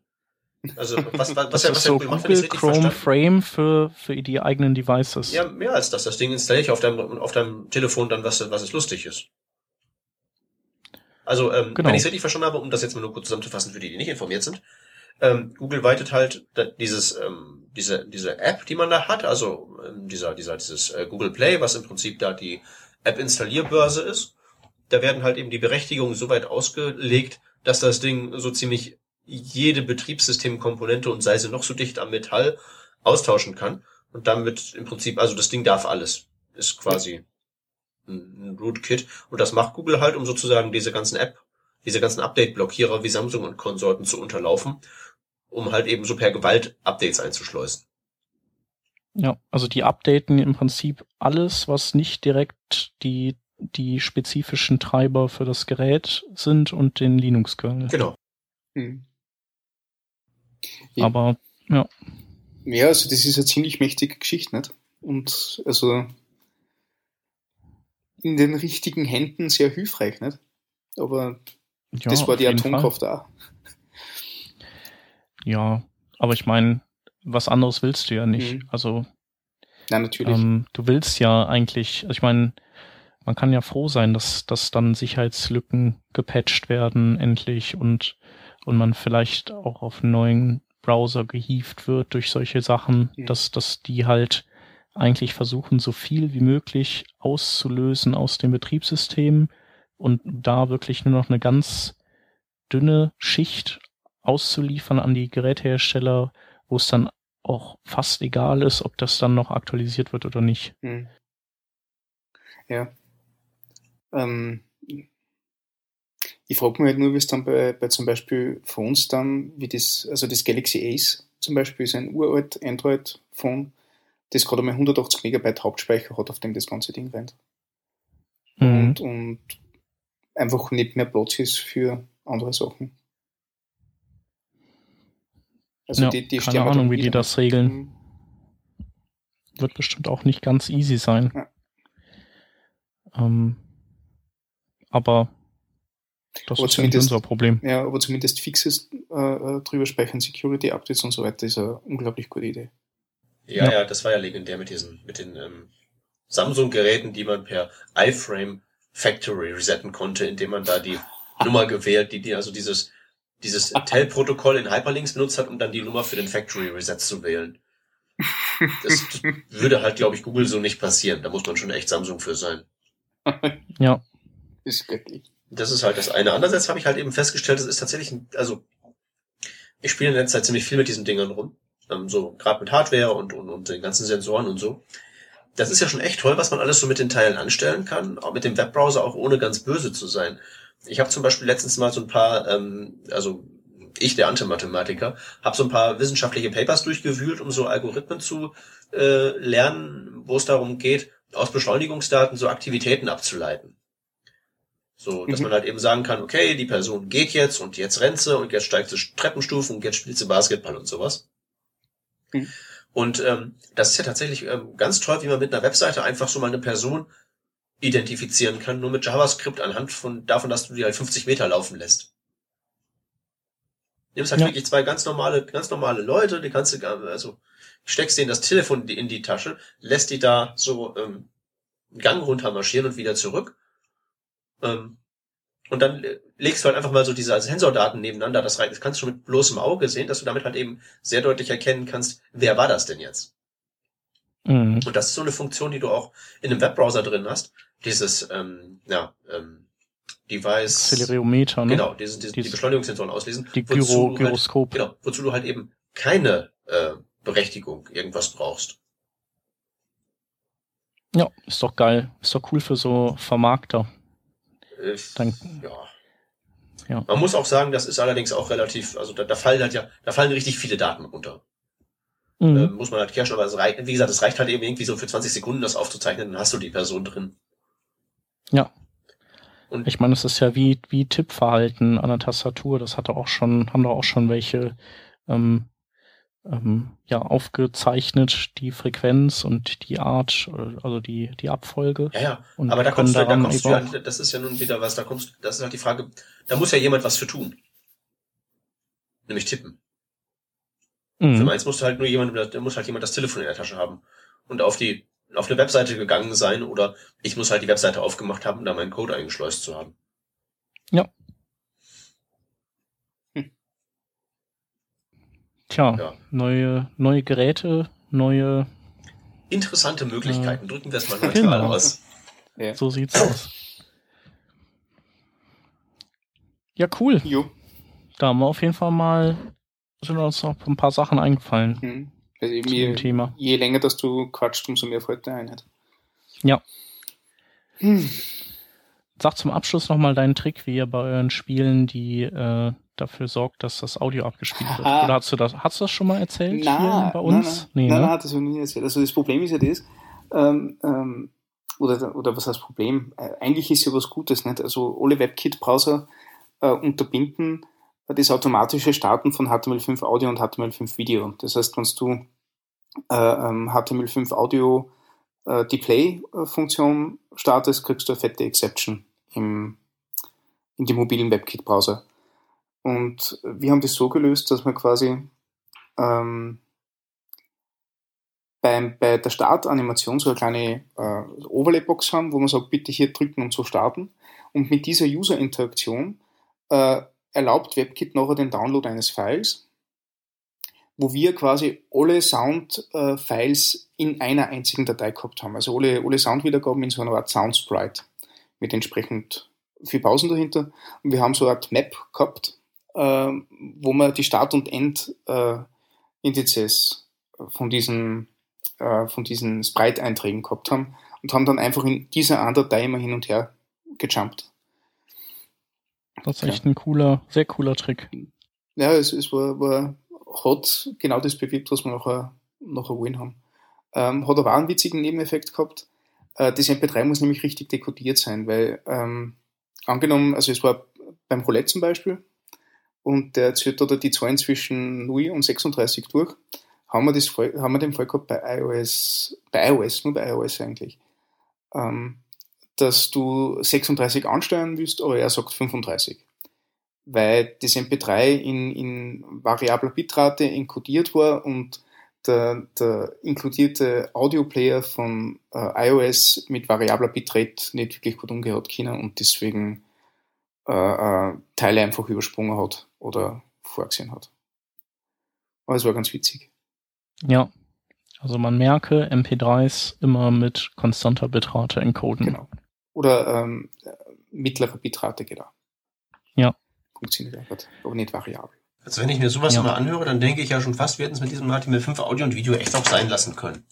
Ein Stück weit schon, ja. Also dieser ganze Idee, so ein Format, sie alle zu knechten, ist ja mal, also das, das ist ja mal so dermaßen hat das nicht geklappt. Ja. Also erstens haben wir jetzt zwei Formate und Flash noch oben rein für die alten Möhren. Und dann von den Formaten, auf die man sich halt so halbwegs einigen konnte, geht nur die Hälfte, weil Mimimi, ich bin das besondere mhm. Prinzesschen hier, Mimimi, brat mir eine extra Wurst dort. Mhm. Das ist ja schlimm. Ähm, habt ihr diesen, ähm, Stefan, habt ihr diese Audio-Sprite-Geschichte selbst gebaut? Ah, ja. Weil ähm, an mir scrollt, ähm, scrollt öfter mal, wenn ich über sowas nachdenke, äh, Howler.js vorbei, was so no, eine Library ist, die ähm, unter anderem das auch macht. Das ist halt eben genau dieses Problem. Man kann es halt, ähm, also wenn man mit Audio mehr macht, als halt einen Sound abzuspielen, mhm. dann kann man es halt echt knicken. Cool. Also das geht, geht, geht halt nicht. Und dieses Howler.js halt, ist halt eben so eine so eine Komplett-Library, wo halt eben Sprites drin sind und das Ding erzeugt auch Zeug mit der Web-Audio-API, wenn das geht und so weiter und so weiter. Die habe ich jetzt noch nie ausprobiert, aber wenn ich mal sowas machen müsste, würde ich damit versuchen. Mhm. Also ähm, die funktioniert so ähnlich wie das, was, was wir gemacht haben. Also wir haben am Anfang haben wir den Sound Manager 2 verwendet. Der, der kann das auch. Ähm, aber der war uns ein bisschen zu, zu heavy für das, was wir haben wollten. Und dann haben wir sie, das ist eigentlich nur ein Ding, ein 10 gewesen. 10 Zeiler auch nicht. Aber äh, das habe ich auf GitHub veröffentlicht, das kommt man ver verlinken. Das werden wir auf jeden Fall tun. Jo. Roadie.js haben wir genannt. Ja. Ich kann im Übrigen ähm, außerdem noch berichten, es gibt ja auch, wo wir gerade bei Audio waren, äh, da gab es ja diese verrückte Idee, die da durch die Gegend geflogen ist, ähm, dass man damit Datenübermittlung machen kann. Hm? Ja. Ähm, dass wir also ja, diese, ein, ein Gerät piept und das andere Gerät hört zu und dekodiert das dann und weiß dann Bescheid, was gepiept wurde. Mhm. Ähm, ja, wollte halt nur sagen, ich habe es halt ausprobiert, da braucht man halt echt gute Hardware zu. Und ich habe in meinem ganzen Schrank nichts gefunden, was das halt eben wirklich zuverlässig gemacht hat. Das ging halt immer so punktuell und hier und da sind mal ein paar Buchstaben richtig angekommen, also aus dem Gerät A rausgefallen und in Gerät B richtig reingefallen, aber zuverlässig ist was anderes. Hm. Also ja, äh, wollte halt nur gesagt haben, so als Bluetooth-Ersatz ist das halt mehr so mittelgut. Ja. Hm. Äh, genau. Soundübertragung anstatt Bluetooth. hey, das ist ja die Idee. Also ich, ich, ich fand das auch recht clever. Also das funktioniert halt nur nicht. Das ist das, das Dumme daran. Ja ich fände ja auch cool, wenn alle das dann anmachen würden in ihren Devices und dann würde jedes da so rumblöken. Naja, das ist ja, das ist ja mehr als anmachen. Da muss man ja schon irgendwie so ein Alphabet bestimmen und dann kann man ja auch den Frequenzbereich da justieren und all so ein Krempel. Ja, wie beim Modem, wenn sich das einwählt. Ja, mal cool. Mit Tonwahl, so. Ja, ja. Das waren noch schöne Zeiten. Ja, damals, als noch Internet Explorer 6 gab. Ja. Mhm. als es auch mein Motorola 28.8er Modem noch gab. Mann, bist du alt. Ja, ich bin ein alter Sack. Ja. Als alte Säcke erinnern wir uns ja auch noch an eine ganz bestimmte Fernsehsendung, richtig? Eine, eine ganz bestimmte Fernsehsendung? Ach ja, Computerclub, oder? Glücksrad? Ah, oh, Mr. Überleitung. Meinst du? Ich, nee, jetzt haben wir schon noch locker eine Stunde eingetütet. Ja, aber eine, eine müssen wir machen, das gehört dazu. Da möchte ich aber noch ganz kurz eine Closing Note sagen zu, zu äh, mobilen Browsern. Äh, was mir eigentlich in der letzten Zeit aufgefallen ist, also wenn ihr äh, das unglückliche Los habt, auf einem Android 2.3 Gerät zu, zu, zu surfen zu müssen, äh, installiert euch bitte Firefox. Der Browser ist extrem gut und äh, bringt selbst auf den lahmsten Krücken eine echt anständige Performance hin. Also das, das ist wirklich das, ein super Teil. Das muss ich auch sagen. Also was so die ganzen mobilen Browser angeht, ist Firefox, also für mich ist der schneller als Chrome auf meinem Galaxy S2. Ja, mit also Abstand. Deutlich. Und der, der, der fluppt mhm. auch wesentlich smoother und alles. Also ich muss mich mal dran gewöhnen, den zu benutzen. Jo. Also ist halt also ist ein ganz, ganz feines Teil und kann auch tausend Sachen. Der ist halt genauso gut wie der aktuelle Desktop Firefox und nicht so wie Chrome da vier Versionen hinterherhinkend. Kann ich nur unterstreichen. Also ich habe sogar diese Mill-Animation, äh, die ich mal so demoweise rausgeschnitzt habe, wo ich zwischen zwei Batman-Logos hin und her animiere. Äh, das kann der total problemlos auf dem miesesten Gerät, auf dem Galaxy A, sondern Galaxy Mini und so weiter, also echt lässig. Ja, also wie gesagt, ich kann damit einigermaßen okay äh, Gesichtserkennung machen. Ja, das ist ja äh, eh riesig, oder? Yeah. Bitte? Das ist riesig, das ist super. Ja, das, also der kann, der kann da, also wenn ich das, wenn ich es, also man muss natürlich dann das, die, die, das Bild, das man da analysiert, ein bisschen runterskalieren. Also aus dem Originalvideo, aber das reicht halt immer noch, um eine okaye Trefferquote zu haben, bei ungefähr so einem Check pro Sekunde. Und das ist noch, ohne dass ich das durch irgendwie ASMJS gejagt hätte, was jetzt so mein nächster Schritt wäre. Diese ganze, dieses, dieses Default-Ding, was man halt so findet, wenn man danach googelt, gibt's halt auch als C-Library und dann denke ich mir halt, ja, lass mal ihn schnell machen. Nur, da habe ich keine Zeit für gehabt bisher. Also, Mobile Firefox, ganz großer Sport. So, ähm, oh, jetzt muss ich tatsächlich nochmal, ich hätte auch auf die richtige Seite gehen können, um dann auch wirklich auf die einseitige Version der HTML5-Spezifikation zu gehen. Und das brauche ich erstmal ein paar Sekunden zum Laden. Also, wir spielen jetzt eine einzige Runde Glücksrad. Das heißt, ich scroll gleich durch die HTML5-Spezifikation. Ähm, ja, irgendwer sagt Stopp und ähm, dann referieren wir mal über das, was wir finden, wenn wir was finden. So, fertig gerendert hat es der Chrome. Jetzt muss ich nur noch es schaffen, diese blöde zu langsam Meldung wegzuklicken. So. Ich beginne das Scrollen. Ihr dürft mich jederzeit stoppen, wenn ihr mögt. Stefan, willst du? Jo, okay. Stopp. Wir sind in irgendeinem Algorithmus gelandet. Ich scroll mal hoch. Oh, I. Nee, das ist der HTML-Parser. I. Nee. Okay, na. Na, na. Scroll weiter. Ich meine ja nur, aber ja, was haben wir denn da? Äh, anscheinend ist hier zumindest in den WortWG-Spezifikationen schon definiert, ähm, was der HTML-Parser mit dem Template-Element machen soll. Okay. Äh, Template-Element, gute Sache oder nicht gute Sache? Finde ich gut. Ich nicke. Okay. Und ich wette, da draußen hört, ist irgendeiner von unseren Hörern, der trotz ständigem Working Draft Konsum noch nicht ganz auf dem neuesten Stand ist, was das Template-Element denn eigentlich soll? Äh, davon muss, von diesem Worst Case muss man einfach ausgehen. ja. Ähm, ja, ist im Prinzip so, so wie das, äh, weiß ich nicht, äh, Backbone. Backbone hat ja auch sein, also Betted Templates, HTML-Schnipsel äh, mit, in, mit einem speziellen Script ähm, ein oder Script-Element. Und ähm, dieses Verfahren hat man halt aufgegriffen und das Ganze in ein Template-Element verpackt und kann das dann in Zukunft irgendwann auch oder im Chrome vielleicht sogar nativ jetzt schon benutzen. Ähm, und das Ganze gibt's glaube ich, auch als externes Template. Also das ist nicht in der hiesigen HTML-Datei mit drin steckt, sondern eben eine externe ähm, Template-Ressource ist, die man einladen und verwenden kann. So ungefähr, oder? Ja, es ist halt so ein Datenlager, beziehungsweise ist so ein, also wie du richtig sagtest, das macht man halt schon immer.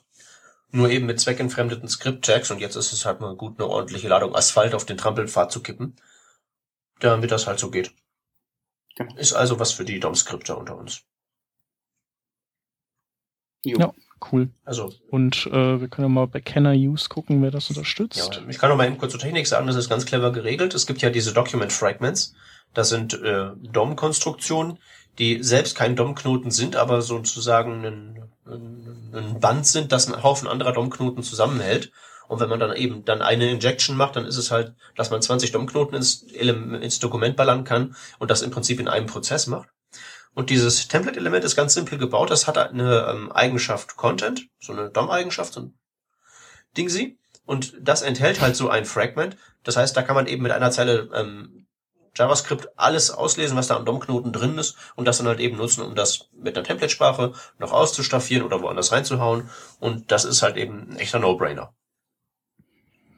Unterstützt wird das übrigens von allen Firefoxen, also von den aktuellsten, den aktuellsten Chromes, ähm, Operas und sogar von den ganz neuen Opera Mobile, Chrome für Android und Firefox für Android. Okay, das heißt also alle, die nicht Hitler sind, sind dabei. Genau. Genau. Also Safari, iOS Safari und IE sind noch nicht dabei. Mhm. Die Achse des Bösen. Mhm. Ja. Alles klar. Ja. Dann lassen wir es beim Glücksrad und gehen direkt mal zu den Links über. Jo. Jo. Äh, legt ihr mal los, mhm. weil ich habe das Trello noch nicht im Blick. Okay, ich mache gleich den ersten. Äh, auf HTML5 Rocks gibt's äh, ein nettes Tutorial, wie man äh, mit den Chrome DevTools seine, sein Canvas-Element inspizieren kann und äh, verschiedene Renderstufen davon äh, sich anschauen kann. Äh, ich habe das selber noch nicht ausprobiert, aber es macht einen extrem guten Eindruck, was man von diesem, glaube ich, animierten GIF, was das ist, ja, so mitbekommt. Äh, sehr mächtig und äh, sicher ziemlich cool zum, zum, zum Anschauen. Mhm. Ich äh, möchte empfehlen die, ähm, ja, eine kleine Mini-Konferenz äh, am 25. Oktober in Nürnberg. Die heißt Border None und die geht einem äh, deutschlandweiten Treffen von ODL, ähm, also Open Device Lab Betreibern voraus. Ähm, dementsprechend dreht sich thematisch auch ein Stück weit mehr um, ja, um, nee, obwohl ich weiß nicht, also ich glaube, dass sich tendenziell thematisch mehr um mobile Browser dreht. Ähm, Jeremy Keith ist da, ähm, Vitali Fried, Friedman oder Friedman vom Smashing Mac, Bastian Allgeier, der, der Kirby-Entwickler, ähm, ähm, Marco Zehe und noch und der Tobias Baldauf. Und ja, kostet 30 Euro, gibt 200 Plätze, startet morgens um neun und geht, glaube ich, den ganzen Tag. Mhm. Und wird organisiert vom Marc Thiele, der auch ähm, die Beyond Tellerrand macht. Ich darf das Ganze dann mit ein bisschen dreister Eigenwerbung beenden. Ich habe nämlich mal meine ähm, alte ECMAScript 5 Serie, die ich mal vor Jahren im Blog veröffentlicht habe, ausgegraben, überarbeitet, aufgeblasen und vervollständigt und das Ganze ähm, in ein kleines E-Book gepackt. Das gibt's jetzt zum kleinen Preis von Open Source Press zu erwerben, so ähnlich wie das schon mit dem mit der CSS3 E-Book Serie ist. Das enthält so grundsätzlich alles, wie was auch in der Blogartikelserie drin stand, nur halt eben in viel, viel, viel genauerem Detail, alles ausführlicher mit mehr Beispielen.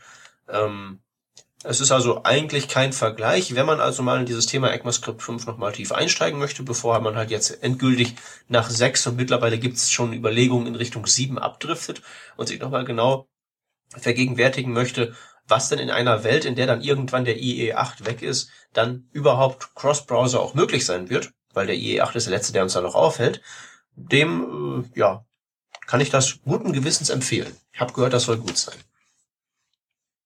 Ja, ist sehr gut, kann ich bestätigen. Stimmt, der Stefan war nämlich mein äh, treuer ähm, Testleser, hat jedes, jeden einzelnen Codeschnipsel durchprobiert und äh, ja, viele rote Markierungen in meinen ersten Entwurf reingeschrieben, wofür ich ihm endlos dankbar bin. Oh yeah. Ich hoffe, ihr habt da nicht zu viel Euro beschert. Nee, super, super. So, so muss das sein. Je mehr, desto besser. Fein, fein. Cool. Ja, gut. Alles klar. Dann hören wir uns wahrscheinlich nächste Woche wieder. Jo. Ähm, genau, bei Fragen zur mobilen Entwicklung, wenn irgendwas Spezielles äh, euch auf dem Herzen liegt oder so, dann äh, kommentiert das als Frage bei uns. Oder auch bei allen anderen Fragen. Und auch bei allen anderen Fragen, genau. Wir haben überlegt, ob wir ein paar Fragen beantworten, haben aber diesmal haben wir nur eine in unseren Kommentaren bisher gefunden, die, die wir hätten abfrühstücken können. Und äh, wenn wir da ein paar mehr zusammen haben, dann kann man da auch nochmal eine Sendung von bestreiten. Die Themenliste ist im Moment immer noch so ein bisschen sommerlich immer. Mhm. Nee, die ist eigentlich nicht sommerlich, aber wir haben einfach zu viel zu tun und kriegen irgendwie nicht so viel aufgesaugt in der Woche. Psst, hey, die, die anderen sind Ach so, die ist so dünn. Ist so dünn Sommerloch, ja. Sommerloch. Ja, die anderen sind ja. schuld, doch nicht wir, Mensch. Ja, nee, stimmt schon. Was cool wäre, wäre vielleicht auch in den Kommentaren so eigene Erfahrungen mit Browserbugs, weil, also ich glaube, da kannst du nicht genug geben. Stimmt. Und genau. ich finde es immer witzig. Auf jeden Fall. Nee, gerne. Ja, und euch einen schönen Abend dann. Jo, alles klar. Jo, tschüssi. Dann ciao. Ciao.